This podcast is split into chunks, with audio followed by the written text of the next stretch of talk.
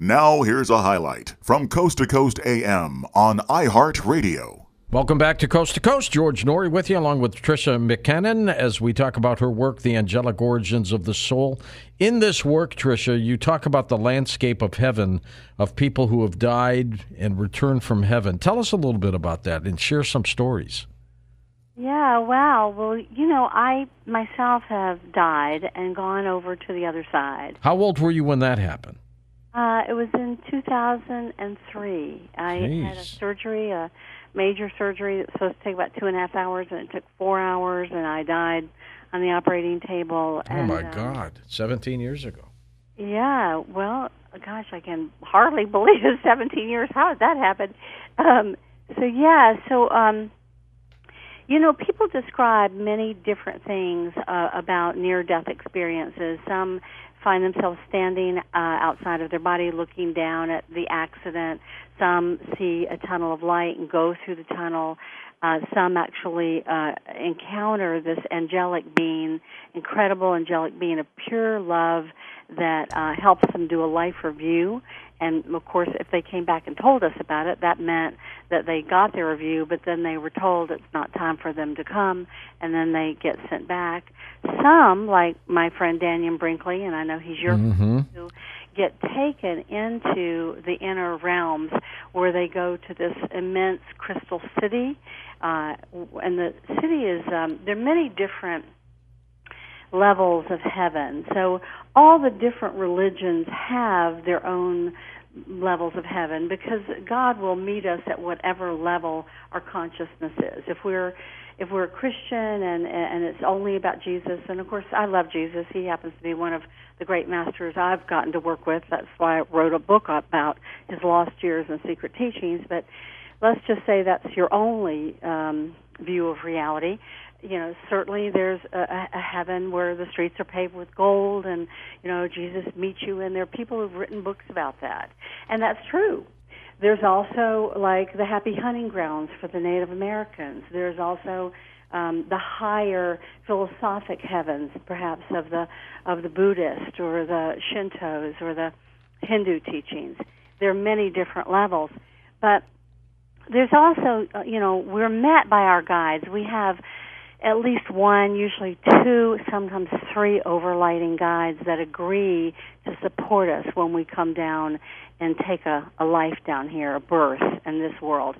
And of course, most of us are blissfully unaware of our guides most of the time. And I mean, I think to myself, what a job. You know, you're sitting in the back seat. You can't interfere with the person's free will. You're trying to nudge them in the right direction. They're not paying any attention to you. So it's like, you know, it's a really unconditional love patience test for those guys. Sure. Yeah. But um, so what happens is that between lifetimes, we go back up. We have definitely a life review. We meet with our soul family. There's usually eight to 14, 15, 16 souls that many times we've incarnated with over and over. Uh, we compare stories, and those souls perhaps started off at the same level long, long ago, but of course some can get ahead and accelerate and let us say become self-realized or God-realized ahead of others in the group. But um, we also have a council. There's a council depending on the person of three, five, eight, even twelve members, and that our guide will take us before that council many times.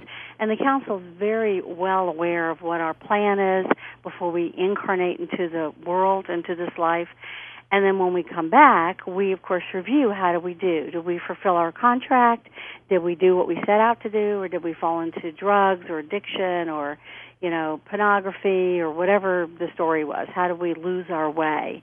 And then, you know, they they um, will help us to figure out a new plan so that the next time we come back and retake the lessons in Earth School and perhaps pass the test this time. So what happened for me when I died in 2003 was I, you know, I didn't see the tunnel of light. I wasn't floating above my body, although I know all that's very real. Mm-hmm. I went directly to the council.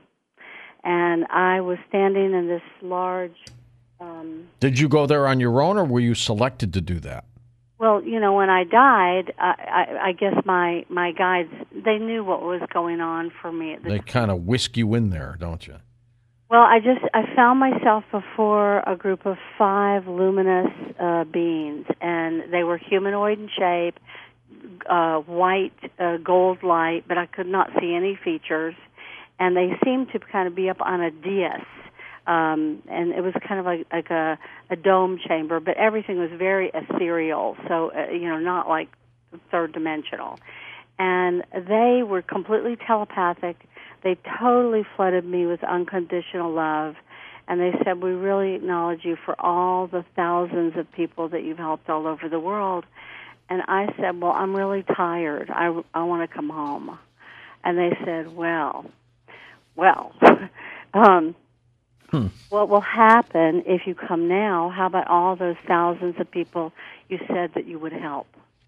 And I don't know how they did it, George, but they allowed me to go over to the other side and it's as if I, in my consciousness, I threw in the towel. I went ahead and cashed in my chips. I died in the physical. Wow, you weren't coming back, were you? No, right, and in and your mind, what happened is I found myself actually with a, this keen disappointment in myself. Like I realized that I would not fulfill my contract if I died then, and I realized then that every single one of us comes in with a life contract. And if we don't fulfill our contract, we do feel very disappointed with ourselves.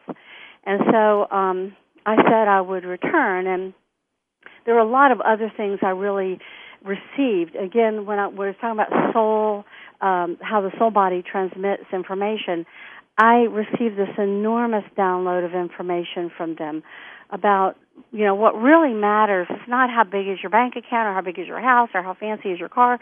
I know this all sounds like stuff we should know but it's really about your heart the heart is the gold g o l d it's the gold standard in heaven how pure is your heart who did you help who helped you what good did you do who did you love? Who loved you? What difference did your passing through the world make in a positive way for other people?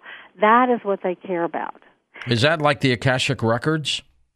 Well, the Akashic Records are the record of everything that's ever happened.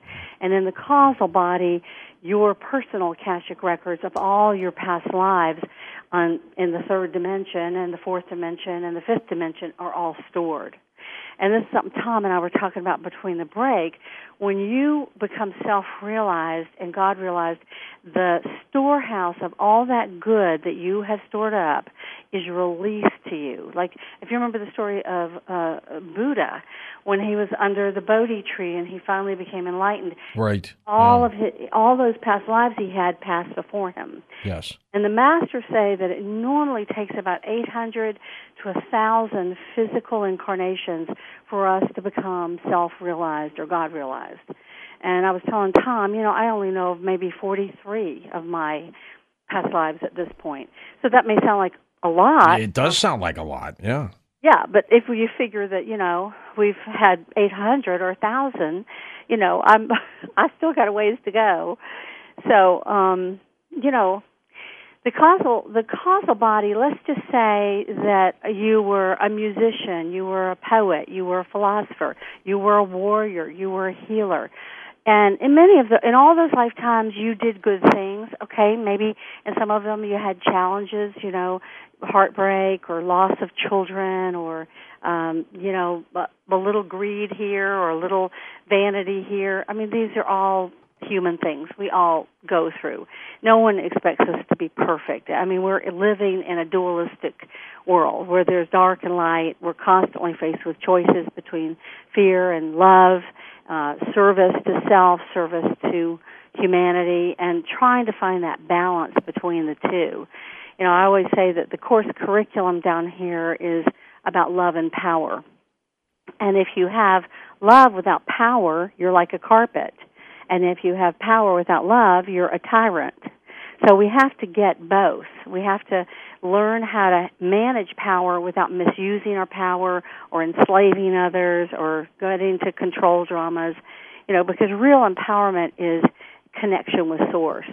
That's really what real empowerment is.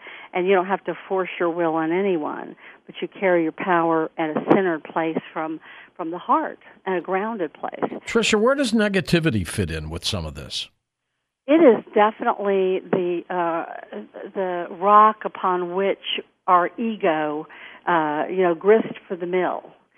Suffering is a means to teach us compassion and to teach us humility, uh, to kind of steer us uh, towards, you know, away from what they call the five passions of the mind, which are anger, lust, greed, vanity, undue attachment uh, to physical, mental, and emotional and material things. So, you know, negativity is the balance. It's called the cow force, the cow force or the negative force. And as long as we're in the third dimension, we're always going to be dealing with dark and light, the positive force, the negative force. And and by having negativity, we have a, we're presented with a choice. If if we were just up there in those higher worlds where it's all light and love, you know, it's great, unity consciousness, but we don't have the same opportunities for lesson learning that we have down here, you know, where the rubber meets the road. Mm-hmm. I mean, this this is where this is what I call the PhD program for the soul. You know, some people think we're being punished by being put down here. I think it's quite the opposite. I, I think it's considered to be an act of great courage to come down here. Does everybody face negativity in their life? I think they do, don't they? Everybody, and that can come. It comes usually in several forms. There's usually betrayal. Most, you know, Caroline Myss talks about the fact that there usually three to five betrayals that we have in our life. And they can be from a lover, they can be from a, a parent, they can be from a, a, a good friend. But, you know, betrayal is a, a, a very tough one. Um, and, and, you know, there, I talk about in the book, The Angelic Origins of the Soul, I talk about the three lies of Adi Karma. And Adi Karma is spelled A-D-I, it means first karma. In other words, this is not karma that we earned. In other words, George didn't go out and murder somebody and then he has to come back and pay the debt. Now, if you did do that, yes, there would be a debt to pay. Sure. Adi karma is when we're up there in the fifth dimension and, you know, we're still in the realms of kind of light and love and things are wonderful and we hear about this beautiful little planet Earth or maybe a planet in the Pleiades or maybe a planet in the Lyran system you know, where there's sex and drugs and rock and roll, and we're like, we don't know what any of that means, but we're like, we hear it's very exciting to go down there and try it, and we're like, okay, sign me up, I'm ready for an adventure. And they're like, step right up, young soul, and here's your, you know, army issue ego. So, embedded within the ego is something called Adi Karma. ADI. Adi Karma, first karma. And this is the thing that causes the ego to fall into the illusion that we are separate from God or separate from one another, to fall out of unity consciousness. The soul knows unity consciousness, the ego doesn't. And the ego is very necessary for us to come down here into the third dimension and the fourth dimension and to function.